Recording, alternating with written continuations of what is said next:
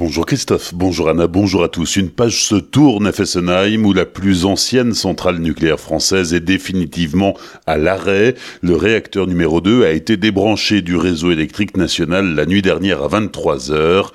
Le réacteur numéro 1 est déjà hors service depuis le 22 février. Désormais, le démantèlement de la structure en service depuis 1977 va pouvoir commencer. L'évacuation du combustible radioactif va prendre trois ans. Au total, le chantier de démantèlement doit durer jusqu'en 2040 selon EDF. Une victoire pour les antinucléaires, un coup dur pour le personnel, pour les sous-traitants et pour les habitants. L'écologiste Jeanne Barzéguian sera élue maire de Strasbourg samedi. Ce matin, dans un entretien aux dernières nouvelles d'Alsace, elle annonce son premier acte fort, déclaré Strasbourg en état d'urgence climatique. Nouvelle manifestation des soignants aujourd'hui à Strasbourg. Les syndicats du public et du privé appellent un rassemblement à midi et demi devant la clinique Réna, puis le cortège défilera jusqu'aux urgences du NHC à Strasbourg.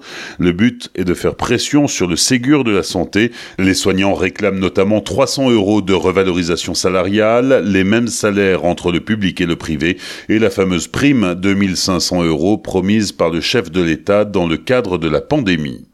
Des parents en colère à Célestat. La semaine dernière, le rectorat a annoncé la fermeture de classes de sixième dans les deux collèges de la ville, le Mantel et le Béatus.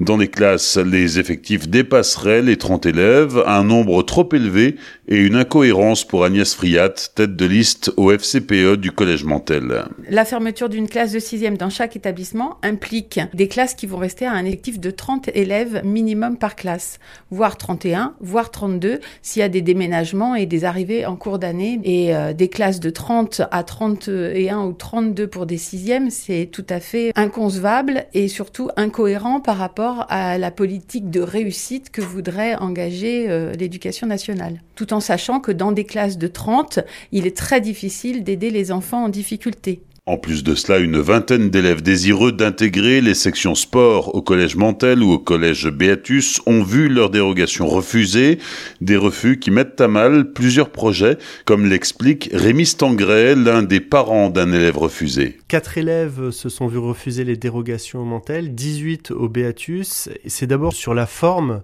qu'on est euh, révolté et choqué puisqu'on a le sentiment d'être manipulé, puisqu'on attend le dernier moment finalement pour nous prévenir d'un projet qui mûrit chez les enfants depuis, euh, depuis deux ou trois ans. Sur le fond ensuite, puisqu'en fait ça met à mal euh, l'ensemble d'un projet d'établissement, au-delà de projet de ses enfants et de ses familles, le projet d'un club phare de la région, le, le SAHB, qui s'est mobilisé d'ailleurs sur le sujet. Des propos recueillis par Solène Martin. Vendredi dernier, deux manifestations ont eu lieu devant les collèges Béatus et Mantel en signe de protestation. Six mois de prison ferme pour un couple d'Aubernais, parents d'un enfant autiste. Mercredi dernier, ils ont organisé l'enlèvement de leur fils, pensionnaire de l'Institut l'Institut médico-éducatif de Sainte-Marie-aux-Mines. N'étant pas satisfait de l'évolution de leur enfant, ils voulaient lui offrir un autre suivi. Une randonneuse originaire de Picardie, victime d'un accident hier matin à Stosvir, elle s'est ouvert la tête en chutant dans un pierrier. La victime de 58 ans a été évacuée par hélicoptère vers l'hôpital Pasteur de Colmar. Enfin, Pierre Hugerbert retrouve les cours. L'Alsacien, 71e mondial, participera au Challenge Elite à partir de samedi et jusqu'au 11 juillet à Nice. Ce championnat est organisé par la Fédération française de tennis pour aider les joueurs qui n'ont plus d'activité depuis le début du confinement. Bonne matinée et belle journée sur Azure FM. Voici la météo.